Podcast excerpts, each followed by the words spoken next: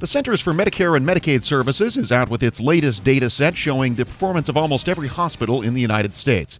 But even as it updates the database that makes up the Hospital Compare tool, CMS is rethinking the methodologies it uses to assign ratings to those hospitals, hoping to make the information more useful to healthcare consumers. The proposed changes are out for public comment until the end of this week. Dr. Kate Goodrich is the director of CMS's Center for Clinical Standards and Quality. She joined us to talk about how Hospital Compare works and what might change. The purpose of Hospital Compare is really twofold. Number one is to give information to consumers to help them be able to make choices in where to receive care, understanding that consumers don't always have a choice in where they receive hospital care if there's an emergency or something like that. But it is a tool for uh, consumers to understand the hospitals in their area and how they do on quality of care overall, but also on certain aspects of care, such as patient experience or heart attack care, pneumonia care, stroke care, that kind of thing. But the other reason is very important as well, which is that transparency of quality information is a very strong driver for providers to improve the quality of care that they're delivering.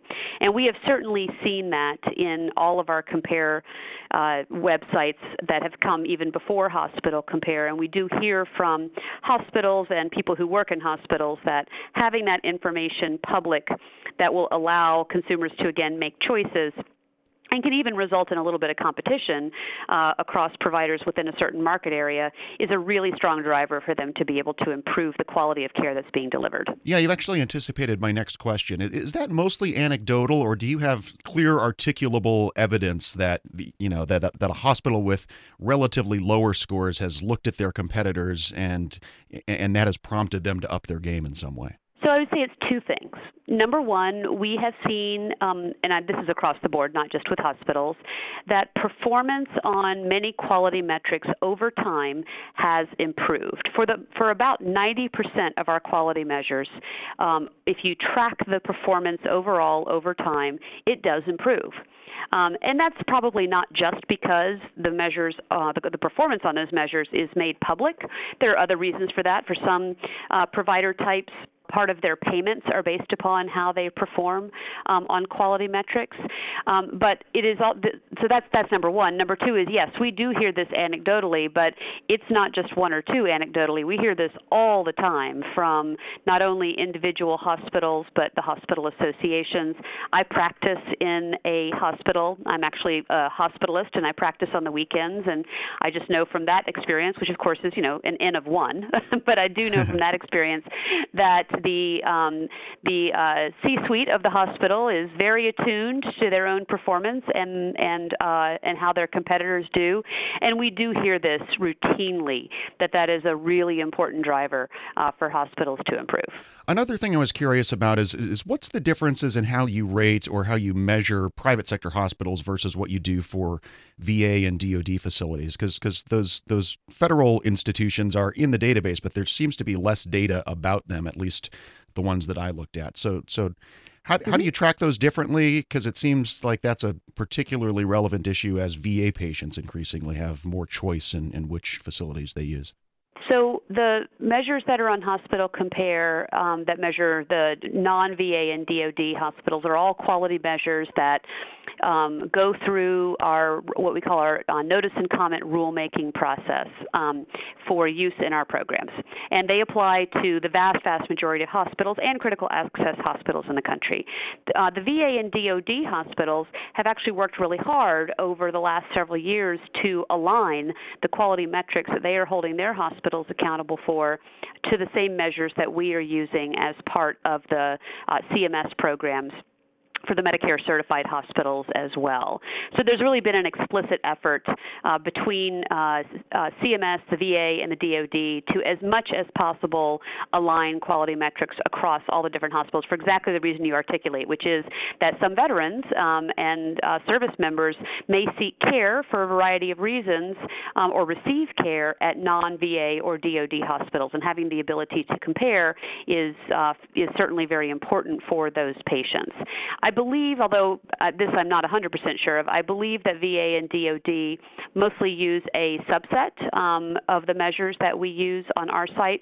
Part of the reason for that, I think, is because we have a statutory requirement to uh, to collect quality measure data from a variety of different settings, uh, both the inpatient setting as well as the hospital outpatient setting uh, in our programs, and it includes sort of a mix of those measures. Um, I'm actually not entirely sure what the decision-making process is internally at the VA or the DoD for um, how they select which measures to collect data on and report, but um, I can tell you for sure that there has been a very strong effort that is ongoing, actually, um, for the three of us to really be able to align, and we actually have formal agreements in place to do that. Would it be fair to say that VA and DoD data is basically self-reported, whereas the other organizations are based on CMS's own audits and inspections and certification processes? Well, some of the data on Hospital Compare is also self-reported by hospitals, and we of course do validation and audits as well. Like, um, so some of the measures are based upon claims. Um, some of the measures, which is not self-reported, some of the measures are based upon patient experience surveys. That's the HCAHPS measures, um, and I believe both of those measures are reported in the same way for the VA and DoD. But again, I'm not an expert on their measure data, I'm afraid, so I'm not 100% sure how that happens. But some of the measures around stroke care and heart attack care, um, for, as an example, um, are actually submitted uh, either from the electronic medical record, and we have only a hand, very small handful of, of measures that are abstracted from charts. Uh, we have very, very few of those anymore. Most of them are now electronic. You could argue that those are self-reported because they are sent in um, you know, directly from the hospital, often through a third-party vendor to CMS. Mm-hmm. Um, and so uh, we, of course, do audits and, and data validation. Um, I, am afraid I can't speak to whether or not the VA or DoD do that. I would imagine they do, but I'm just not certain. Yeah, that's fair enough. Okay, so at least for another few days here, you've got some proposed changes to Hospital Compare uh, out out to the public right now. Talk about what yes. you're potentially looking at changing and and why. So first, what maybe I can tell you a little bit about what we actually already did change sure. uh, that we when, with the star ratings that were released in February. So in July of 2018, we sent out preview reports, which is uh, what we do before we release star ratings. We send out a report to every single hospital in the country who's getting a star rating, and we say, you know, here's your star rating. Let us know if you think there's any mistakes in the data or you have any concerns. And one of the things that we heard was that for a small handful of hospitals, their star rating had gone up or down um, by one or two stars more than they had expected. Um, so it was a big difference from the previous um, uh, star ratings that, that they had gotten in December of 2017. And so they reached out to us to better understand what had happened. Um, and we started looking at the methodology and the data. We realized there were a couple of reasons why that happened, um, and uh, that w- that were actually something that we could address uh, fairly easily and fairly quickly. Because um, as you could imagine, uh, if you're a hospital and your star rating between from you know from December to July goes up by two stars, you're probably pretty happy. But if it goes down by two stars, you're not. but two star jump within six months is pretty significant, and not that that could never happen, but um, but we wanted to understand better why it did happen. And again, this is about 250 hospitals total. So we started looking into it, and we realized that um, it really had to do with um, an aspect of the underlying methodology that led to some unpredictability in the weighting of some of the measures that were in the safety category in particular. Um, and so we made some statistical model changes to uh, stabilize uh, the, the impact of changes to measures within that safety category that really attenuated that effect of those big swings. So that was one thing. The other thing that we um, did was we made a decision that any particular measure that had what you call a a negative loading so we divide up all the measures into seven different categories or seven different groups within the star ratings and uh, the weights of the measures can vary um, within each group depending upon uh, any significant changes to the measures. And sometimes you'll get a measure that is kind of an outlier um, and actually can have a um, that isn't really related to the other measures in that category um, as well as you would expect it to be, and we call that a negative loading. Without getting too too technical, I'll just put it that way. Um, and so what we said was, look, if we find any measures that have this negative loading that are having this kind of outlier impact on the rest of the star rating, we'll just remove the measure for that particular refresh. Now, we didn't find that for any of the measures in the um, release of, of, the star ratings in February, but we at least um, changed our methodology to say that if we do find that that happens, that we would remove the measure for that particular update to the star ratings. And so, what this the overall impact that this had was it really just kind of stabilized um, the star ratings uh, a little bit more than they were before and addressed some of the concerns our stakeholders had. But we know from you know years actually of engaging with all kinds of stakeholders on Hospital Compare that there are some more fundamental things that people would like us to take a look at. So that's what we put out for public comment at the same time as releasing the star rating. So um, we put out a methodology report with some very specific questions to the public about ways in which we might um, update and hopefully improve the star ratings over time. Some of them are very, very uh, technical uh, modifications that uh, you probably have to be a statistician to fully understand. um, but uh, and, and we know that there are those out there who um, will respond to us on that. Um, but we also ask some more fundamental questions, like one of the things that we've heard is that hospitals of, of, particular types would prefer to be compared to hospitals like them. They think that's a fairer comparison. And to give you an example, small rural hospitals. Um, we sometimes hear from that community, you know, it doesn't really make sense to compare me to the large urban academic teaching hospital. It, it makes more sense if you just compare like to like. So we call this peer group comparisons. So, um, and we also heard from large academic teaching hospitals that they believe that they are very different um, than in terms of their patient population. You know, they usually have a lot of. It's a teaching hospital. They have lots of residents and medical students. And so we've heard from them, you know, we'd like to be compared to each other, and we don't think it's as fair of a comparison to be compared to, say, a small rural hospital and I'd say, I'd say there are a variety of opinions about whether or not we should do star ratings based upon your comparison within your peer group or not.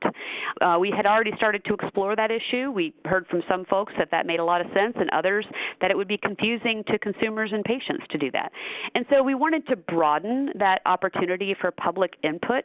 Um, so, and we're really hoping that we get a lot of input on that particular question. Um, and we, of course, uh, will take all all of that, um, take a look at what people say, probably run quite a few of analyses to determine um, what our next steps are and then uh, you know we'd be able to make any changes that we decide to make based upon that public comment, uh, hopefully within the next year or so. So, how much of that would be user facing if you if you did more of a like to like comparison? Because it seems to me, as a consumer, what you want to do is compare the healthcare facilities that are actually accessible to you within driving distance Correct. versus comparing mm-hmm. your local small hospital with a small hospital in another state. And that's exactly what we've heard um, from some folks is that it, uh, doing that peer group comparison would not be as helpful to consumers for exactly the reason that you just described. Um, so one of the questions, one of the specific questions we have in this document is should we do two star ratings for every hospital? Should we have an overall star rating that would allow um, consumers to compare the small hospital to the large teaching hospital in the region where they could get the same service? And then should we also have a star rating that um, allows you to see how your large academic teaching hospital compares to other large academic teaching hospitals? Is that a useful piece of information um, for consumers? And so I think you know you've articulated perfectly um, that there are probably pros and cons to that, um, and so that's exactly what we're hoping to understand a little bit better from from the public. Okay, let me ask you one more question, just because it's something I'm very curious about. We, have we've, we've mostly mm-hmm. talked about um, healthcare outcomes and clinical quality so far, but but another piece of data that you have in there is payment data. And as mm-hmm. I understand it, these are basically just averages of what healthcare consumers have historically paid at a particular hospital for a given category of treatment. But the reason I'm curious about that is what what someone actually pays out of pocket obviously is going to vary dramatically depending on whether they're on TRICARE or Medicaid or some flavor of private sector health insurance. So, considering that variability, why why is that information in the database at all? So, uh, um, it'd probably be helpful if I clarify what the cost information is in sure. the database. The cost information that is in the Hospital Compare database is based upon a, a cost measure that we call Medicare spending per beneficiary. That's the name of the measure. And so it's actually not a measure of outpatient, um, I'm sorry, of patient uh, out of pocket costs. Uh-huh. Um, it is a measure of what Medicare has spent or paid for the care of a Medicare beneficiary over an episode of care. And that episode of care, uh, given the way the measure is specified, begins about three days before hospitalization through about 30 days, I think it's 30 days after discharge. And the reason we do it that far out after discharge is because one of the factors that around cost that is um, at least partially within a hospital's control is where the patient goes after discharge. And certainly whether or not they get readmitted after discharge, uh, hospitals do have some degree of control over as well. Um, so uh, we worked with you know many, many, many experts, patients, clinicians, um, cost you know specialists, economists uh, for a long period of time to develop that measure, but it really is based upon what Medicare pays for, um, and it's standardized by uh, we do price standardization by region and so forth, so it is um, adjusted for regional variation in cost, and it's also adjusted for patient severity. We do risk adjustment for patient severity, so it really does try to sort of level the playing field, if you will, um, across all hospitals across the country. Um, but uh, I would agree with you that being able to capture that degree of variation and make comparisons as it relates to um, patient out of pocket costs uh, would be very challenging. But we also know that's something patients really want. Um, so uh, aside from hospital compare, um, you know, one of the things uh, CMS is very focused on is price transparency um, because we know that that is really important to consumers, again, to help them make choice and understand what they're going to have to pay. So we are starting to do some work looking um, at, at that factor as well um, to, to see what we could do to make that information available, but understanding that it does have the challenges that you described. Got it. So bottom line, at least for now, people should not look at those numbers and, and make the same mistake I did and, and conclude that I'm going to pay more or less at this particular facility. Correct, and that's something we should go back and take a look at, and we need to make sure that that is probably clearer than it actually is uh, to relay exactly exactly that, so people do understand what it does reflect and what it doesn't reflect. That's Dr. Kate Goodrich, the director of the Center for Clinical Standards and Quality at the Center for Medicare and Medicaid Services. You can find this interview at federalnewsradio.com/slash Federal Drive. This episode is brought to you by Zelle. Whenever you're sending money through an app or online, it's important to do it safely. Here are a few helpful tips. First, always make sure you know and trust the person you are sending money to. Second, confirm you have entered their contact details correctly.